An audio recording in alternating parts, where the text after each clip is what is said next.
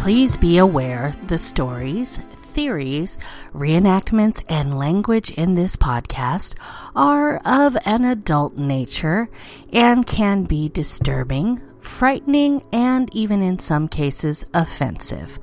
Therefore, listener discretion is advised. Hey, there is very, very adult content ahead, and you know what? You have been warned. Welcome, heathens! Welcome to the world of the weird and unexplained. I'm your host, Nicole Delacroix, and together we will be investigating stories about the weird, wonderful, unexplained, eerie, scary, and downright unbelievable. There will be tales of ghosts, murder, supernatural beings, and unexplained mysteries. So, sit back, grab your favorite drink, relax, and prepare to be transported to today's Dark Enigma. And on today's Dark Enigma, we're going to be exploring a story that I've followed for a very long time. I find it fascinating, and I hope that you do as well. But as always, before we get started, we will be playing our drinking game. Remember, the drinking game is only for those of us that are at home and have nowhere else to go tonight. I'm going to leave things open and say that our story today has mystery and the sea. So pick your poison based on this information. Good luck with that. now for the game part. All right. Every time I say lighthouse, that will be a single shot.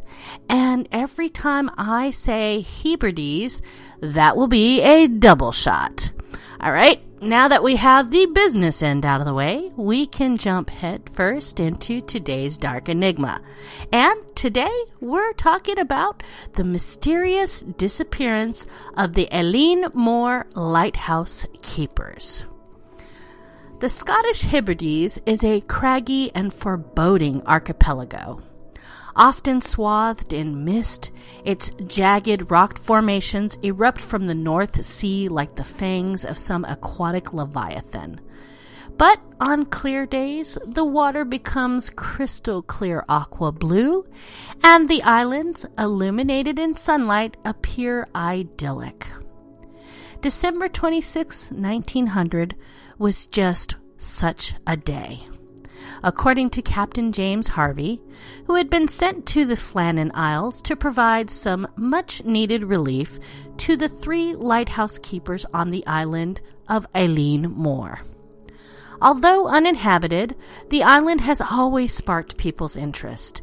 It's named after Saint Flannan, a 6th century Irish bishop who later became a saint who built a chapel on the island, and for centuries, shepherders would bring their sheep to the island to graze, but would never stay the night, fearful of the spirits believed to haunt such a remote spot. Captain James Harvey was in charge of the ship, which was also carrying Joseph Moore, a replacement lighthouse keeper. As the ship reached the landing platform, Captain Harvey was surprised that no one was waiting for their arrival. He blew his horn and sent up a warning flare to try to attract some attention, but there was no response. Joseph Moore then rowed ashore and ascended up the steep set of stairs that led up to the lighthouse. According to reports from Moore himself, the replacement lighthouse keeper suffered an overwhelming sense of foreboding on his long walk up to the top of the cliff. Once at the lighthouse, Moore noticed something was definitely wrong. The door to the lighthouse was unlocked, and in the entrance hall, two of the three oil skinned coats were missing. Moore continued on to the kitchen area where he found half eaten food and an overturned chair, almost as if someone had jumped from their seat in a hurry. To add to this peculiar scene, the kitchen clock had also stopped. Moore continued to search the rest of the lighthouse but found no sign of the other lighthouse keepers. He then ran back to the ship to inform Captain Harvey, who subsequently ordered a search of the entire islands for the missing men.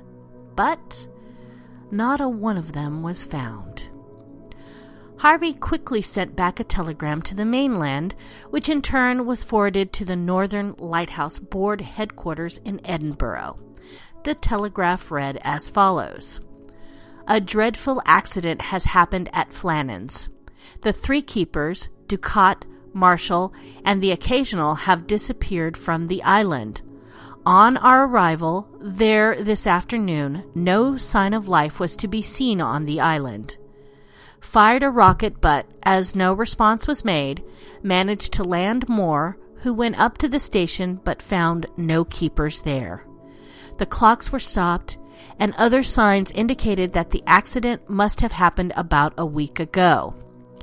Poor fellows, they must have been blown over the cliffs or drowned trying to secure a crane or something like that. Night coming on, we could not wait to make something as to their fate. I have left Moore, MacDonald, buoymaster, and two seamen on the island to keep the light burning until you make other arrangements. Will not return to Oban until I hear from you. I have repeated this wire to Muirhead in case you are not at home. I will remain at the telegraph office tonight until it closes if you wish to wire me back. A few days later, Robert Muirhead, the board's superintendent, who both recruited and knew all three of the men personally, departed for the island to investigate the disappearance. His investigation of the lighthouse found nothing over and above what Moore had already reported. That is, except for the lighthouse's logbook. Muirhead immediately noticed that the last few days of entry were, well, unusual. On the 12th of December, Thomas Marshall, the second assistant, wrote of, quote, severe winds the likes of which I have never seen before in 20 years, end quote. He also noticed that James Ducat, the principal keeper, had been, quote, very quiet, end quote, and that the third assistant, William MacArthur, had been crying. What is strange about the final remark was that William MacArthur was a seasoned mariner and was known on the Scottish mainland as a very tough brawler. So, why would he be crying about a storm? It made no sense. Log entries on the 13th of December stated that the storm was still raging and that all three men had been praying. But why would three very experienced lighthouse keepers, safely situated on a brand new lighthouse that was 150 feet above sea level, be praying for a storm to stop? They should have been absolutely perfectly safe. Even more peculiar is that there were no reported storms in the area on the 12th, 13th, or even the 14th of December. In fact, the weather was calm, and the storms that were to batter the island didn't hit until December 17th. The final log entry was made on the 15th of December.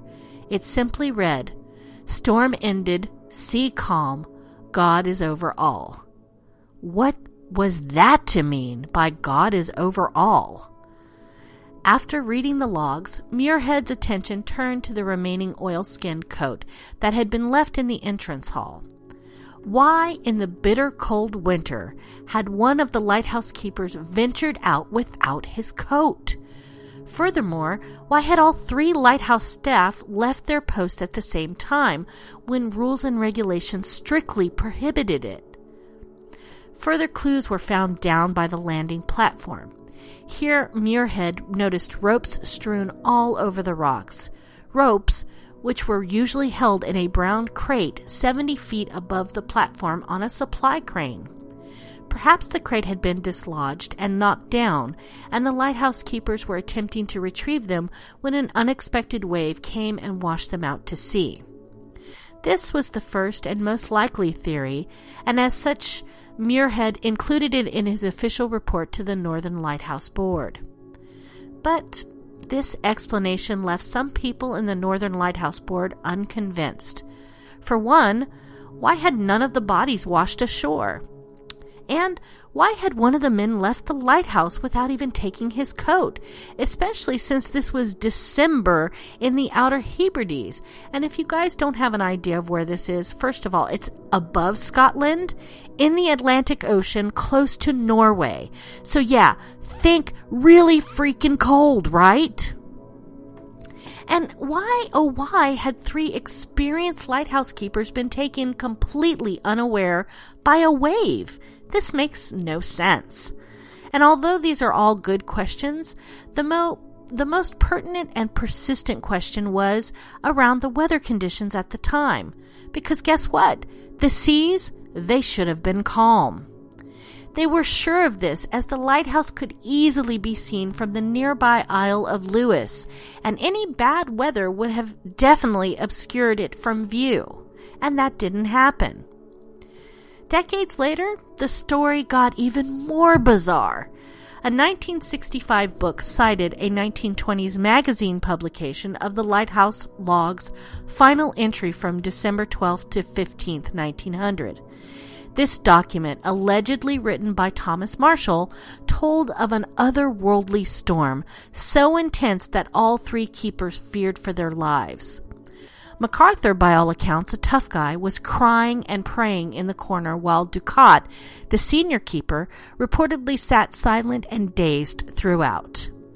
And of course, that final entry that read, Storm ended, sea calm, God is over all. Over the following decades, subsequent lighthouse keepers at Eilean Mor have reported strange voices in the wind calling out the names of the three long dead men. Theories about their disappearance have ranged from foreign invaders capturing the men all the way to, well, alien abductions.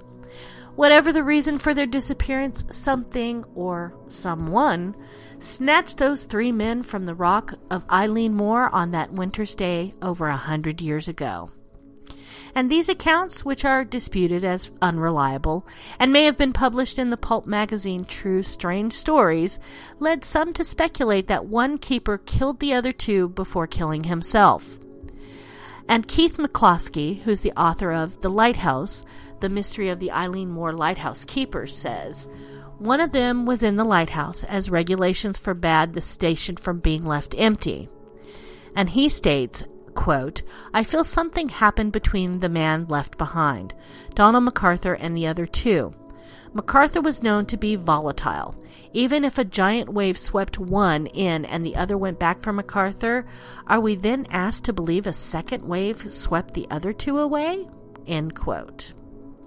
Other theories look to Eilean Mor's mysterious history for answers, positing that the men were captured by the Luzbidarn and taken to the land of the Fae.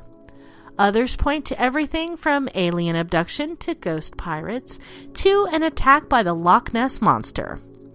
And the stranger than fiction disappearance was even the subject of an episode of Doctor Who in 1977, which blamed the disappearance on a shape shifting alien.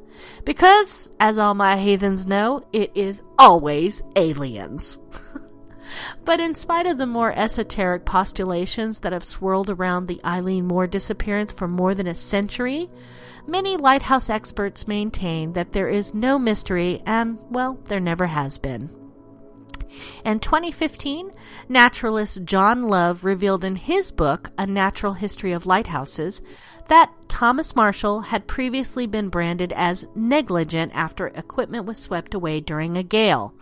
Marshall probably asked the men to secure the lines during the storm, and the three were simply just pulled into the ocean by a wave. We'll never know. So, whatever happened to the three lighthouse keepers? You know what? We're probably never going to know. But if you have the chance to visit Eilean Mor, you may find yourself face to face with one of their spirits. And with that, my darlings, we have come to the end of our episode. I know it's a quickie, but every now and again, a quickie's good for you and I do thank you for joining me today. I hope that you take some time to reach out to me and share your thoughts on what you think happened. You can always reach the show at darkenigmapodcast at gmail.com. And hey, if you have a suggestion for a future show, or you just want to tell me what you think, drop me a line. I do respond to all emails. And, my darlings, on that note, that's all the time we have for today. So, thank you for joining me here on Renegade Talk Radio. And don't forget to tune in next time, my heathens. And always remember, it's always aliens. See you next time, my darlings.